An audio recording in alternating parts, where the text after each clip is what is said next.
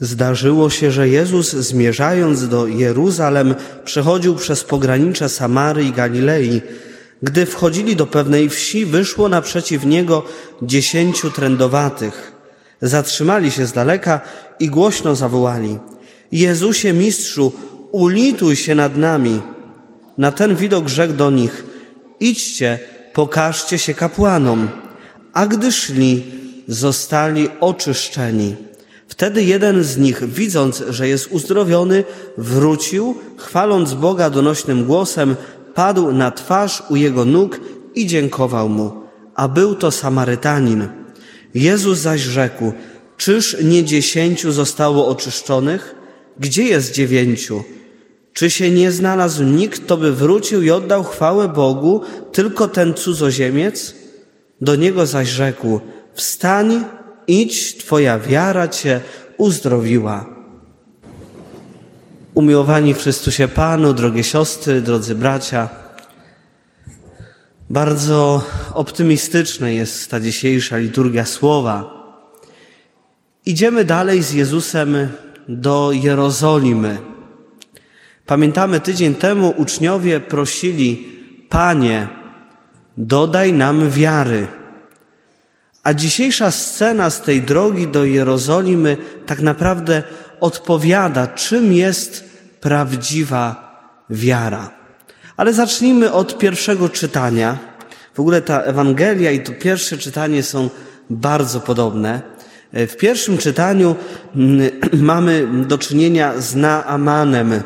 Jest on cudzoziemcem, jest on y, wojskowym, jest wodzem wojska syryjskiego i w swoim życiu w pewnym momencie zapada na trąd. Wiemy dobrze, z czym ta choroba się wiąże. Wiemy, że to jest niesamowicie bolesna choroba, prowadząca do śmierci. Wiemy, że w tamtych czasach jest ona nieuleczalna, ale wiemy też, że jest to choroba nie tylko ciała, ale ona prowadzi całego człowieka do śmierci, bo człowiek, który był chory na trąd, musiał żyć w izolacji, w odosobnieniu. A wiemy dobrze, że tym, co odbiera nam sens życia, tym, co powoduje największe cierpienie, to wtedy, kiedy brakuje nam człowieka, kiedy jesteśmy w odosobnieniu, kiedy jesteśmy skrajnie samotni. Trochę, myślę, możemy wczuć się w to, co mógł przeżywać Naaman, y, przez to, że doświadczyliśmy pandemii i wielu z nas było w, w, było w izolacji przez 14 dni. Samemu musieliśmy być, samemu zmagać się z chorobą i myślę, że większość z nas się bała, bo y, nie wiedzieliśmy, jak ta choroba się może dla nas skończyć, jak ją przeżyjemy. Podobnie tą, tą izolację, to odosobnienie przeżywa właśnie Naaman. I w tą sytuację, która po ludzku wydaje się bez wyjścia, bo jest to przecież nieuleczalna choroba, wchodzi działanie Pana Boga, wchodzi Pan Bóg, znajduje rozwiązanie. Naaman zwraca się do proroka Elizeusza o pomoc i ten mówi: idź siedem razy zanurz się w Jordanie. A Naaman jest zdziwiony, wręcz szokowany, wręcz zdegustowany. Chce odejść, no bo on sobie wyobrażał inaczej, że no może tak sobie wyobrażał, że prorok położy na nim ręce, a ten odzyska całkowite zdrowie ciała. A prorok mówi, idź tam w drogę i siedem razy zanurz się w Jordanie. Ja sobie myśli, po co taką, taki szmat drogi pokonywałem, żeby mi powiedział, że ja mam siedem razy się w Jordanie zanurzyć. Ale pod wpływem namowy, upomnienia swoich sług, mimo wszystko idzie i siedem razy zanurza się w Jordanie, po czym zostaje uzdrowiony. Drogie siostry, drodzy bracia, w tym, w tym uzdrowieniu widzimy bardzo ważną, bardzo ważne przesłanie.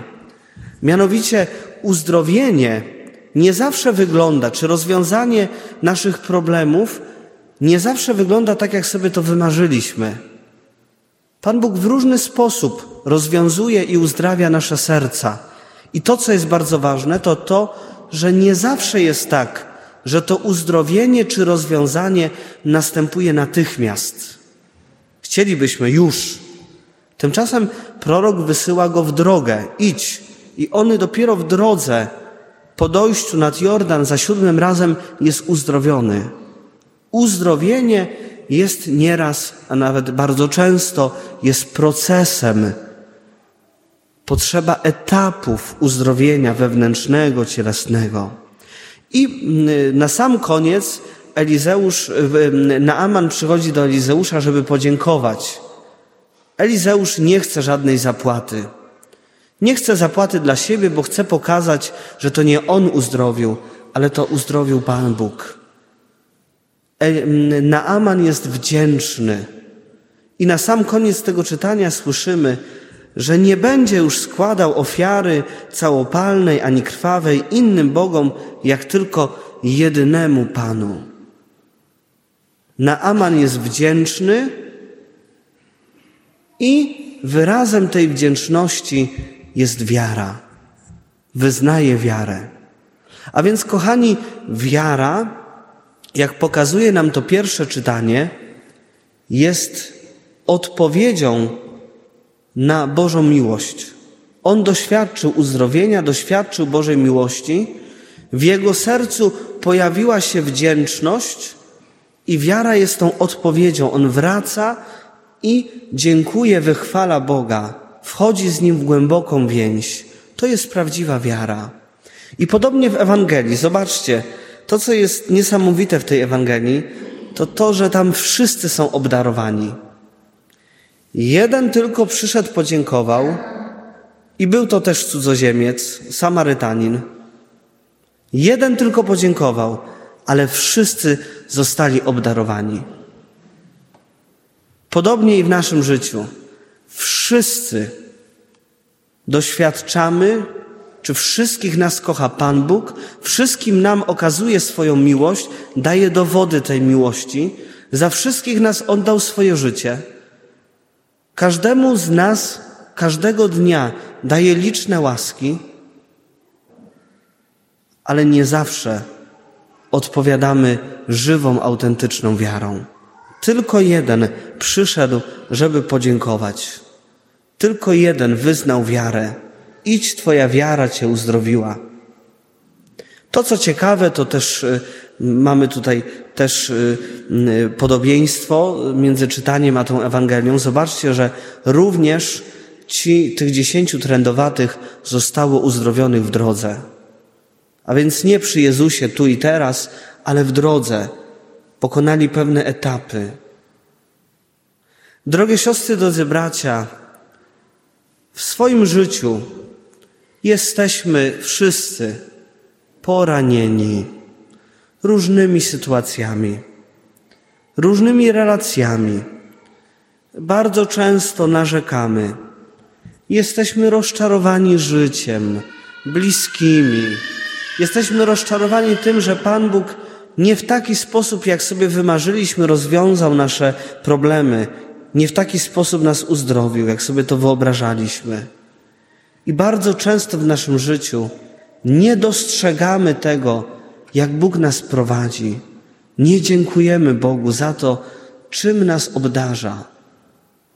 Drogie siostry, drodzy bracia, wiara to nie pobożność.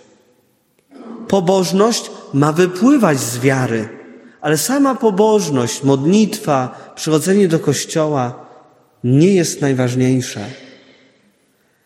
Najważniejsze jest to, jak pokazuje nam dzisiaj Jezus, zobaczyć, jak Pan Bóg mnie obdarował.